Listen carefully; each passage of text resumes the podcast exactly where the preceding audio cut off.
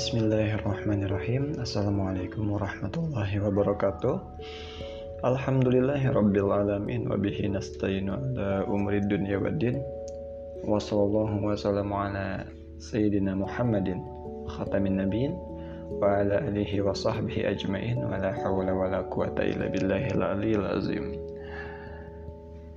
Pada kesempatan kali ini Robi akan membahas hmm, rangkaian lanjutan dari pembahasan ilmu fikih yaitu setelah sebelumnya Robi membahas tentang rukun Islam lalu rukun iman maka pada kesempatan kali ini Robi akan membahas tentang kalimat toyibah.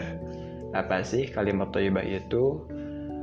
Simpelnya kalimat toyibah itu merupakan kalimat la ilaha illallah Nah, wa makna la ilaha illallah. Jadi makna dari kalimat la ilaha illallah yaitu la. Tidak ada sesuatu yang patut disembah, yang pantas, yang layak untuk disembah bihakin dengan sebenar-benarnya fil wujudi pada adanya illallah kecuali zat Allah jadi uh, semua zat yang ada di alam semesta ini dari sekian banyaknya zat yang ada hanya satu yang patut yang layak untuk kita sembah yaitu zat Allah semata. Jadi mohon maaf. Jadi zat seperti berhala atau patung, zat-zat seperti matahari, seperti roh-roh ataupun seperti ya mungkin berbagai macam yang lain yang disembah maka itu tidak ada kepantasan untuk disembah. Karena zat satu-satunya zat yang patut untuk disembah yaitu hanya Allah semata seperti itu. Itulah makna dari la ilaha illallah tiada Tuhan selain Allah gitu. Nah lebih uh, lanjutnya kalimat thayyibah ini dijabarkan menjadi empat tahap. Tahap yang pertama yaitu la ilaha illallah la maujuda illallah. Jadi ini pengertiannya tidak ada yang ditemukan kecuali Allah maksudnya gini.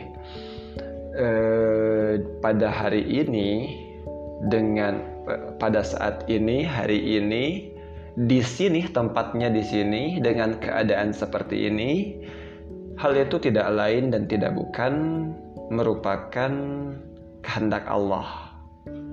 Jadi Anda sedang di mana dalam keadaan seperti apa baik senang atau susah baik e, waktunya kapan, di mana tempatnya, semua yang terjadi itu semata hanya merupakan kehendak Allah gitu ya. Jadi itu penjabaran yang pertama la ilaha illallah la maujuda illallah. Selanjutnya penjabaran yang kedua yaitu la ilaha illallah la ma'buda illallah. Tidak ada yang patut disembah kecuali Allah. Jadi ini merupakan tahap kedua ini merupakan lanjutan dari tahap yang pertama. Kalau tahap yang pertama di sini pada waktu ini di tempat ini dengan keadaan seperti ini itu merupakan kehendak Allah. Dari kondisi yang seperti itu yang sedemikian itu bagaimana caranya supaya kondisi itu waktu itu keadaan seperti itu mengandung nilai ibadah gitu. Jadi itulah maksudnya maknanya la, la ilaha illallah la ma'buda illallah. Jadi usahakan setiap detik bagaimanapun kondisi dan di mana pun kita berada memiliki nilai ibadah kepada Allah gitu loh teman-teman. Nah selanjutnya penjabaran yang ketiga yaitu la ilaha illallah la ma'buda illallah. Uh, jadi tidak ada yang dicari selain Allah. Maksudnya gini. Ini merupakan tahap ketiga ini merupakan lanjutan lagi dari tahap ke satu dan tahap kedua.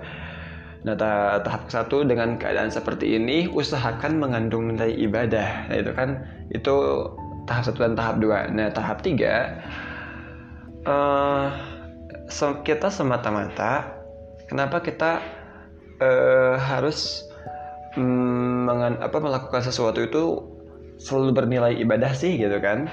Itu semata-mata karena kita memang diperintah. Wala khalaqtul jinna wal insa illa liya'budun. Maka tidak aku ciptakan uh, jin dan manusia kecuali untuk beribadah. Jadi memang itulah tugas utama kita berada di dunia. Seperti itu. Nah, selanjutnya penjabaran yang keempat yaitu la ilaha illallah la maksuda illallah.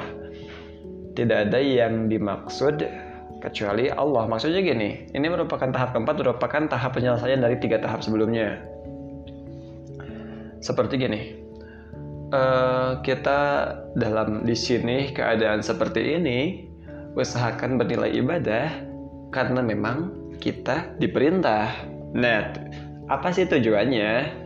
Yaitu apa sih maksudnya? Supaya kita mendapatkan keridhaan dari Allah. Nah, itulah tujuan utama kita hidup di dunia untuk mencari untuk mendapatkan keridhaan Allah. Karena dengan keridhaan Allah lah hmm, kita akan menjadi pribadi yang uh, sempurna karena memang itulah tujuan kita beribadah. Kenapa kita diperintah untuk beribadah? Karena memang kita uh, semata-mata mencari keridhaan Allah. Itulah sebabnya itulah sebabnya kenapa kita uh, dianjurkan untuk banyak sekali beribadah. Nah, berbicara soal ibadah, ibadah itu kan ada dua jenis. Ada eh, yang sifatnya horizontal, yaitu peribadahan seorang hamba kepada Tuhannya atau yang disebut ibadah mahdoh, seperti sholat, puasa, naik haji, zakat, seperti itu ya.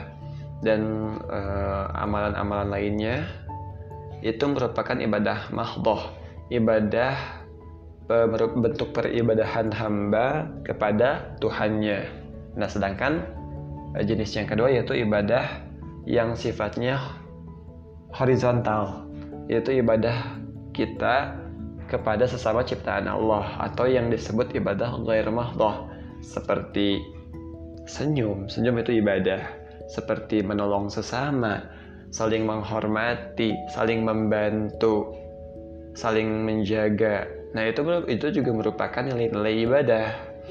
Tidak hanya sesama manusia ya, sesama makhluk Allah, termasuk kepada binatang. Memberi minum hewan yang kehausan, merawat dan menjaga tanaman itu pun merupakan ibadah. Jadi, sepokoknya segala sesuatu yang kita lakukan itu bisa kita niatkan sebagai wujud peribadahan seperti itu.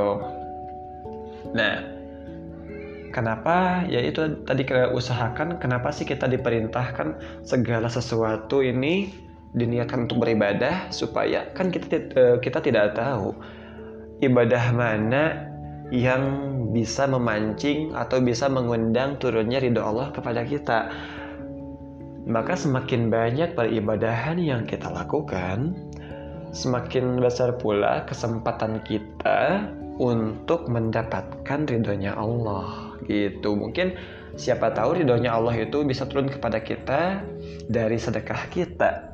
Bisa jadi dari senyum kita dari cara kita menolong hewan ataupun dari cara kita beribadah kepada Tuhan. Mana pun e, ibadah yang kita lakukan itu semua punya kemungkinan untuk mengundang ridha Allah. Tapi kita tidak tahu ibadah yang mana oleh karena itu perbanyaklah dalam beribadah. Seperti itu. Mungkin sekian saja pembahasan hari ini. Mohon maaf bila banyak kesalahan. Wabillahi taufiq wassalamualaikum warahmatullahi wabarakatuh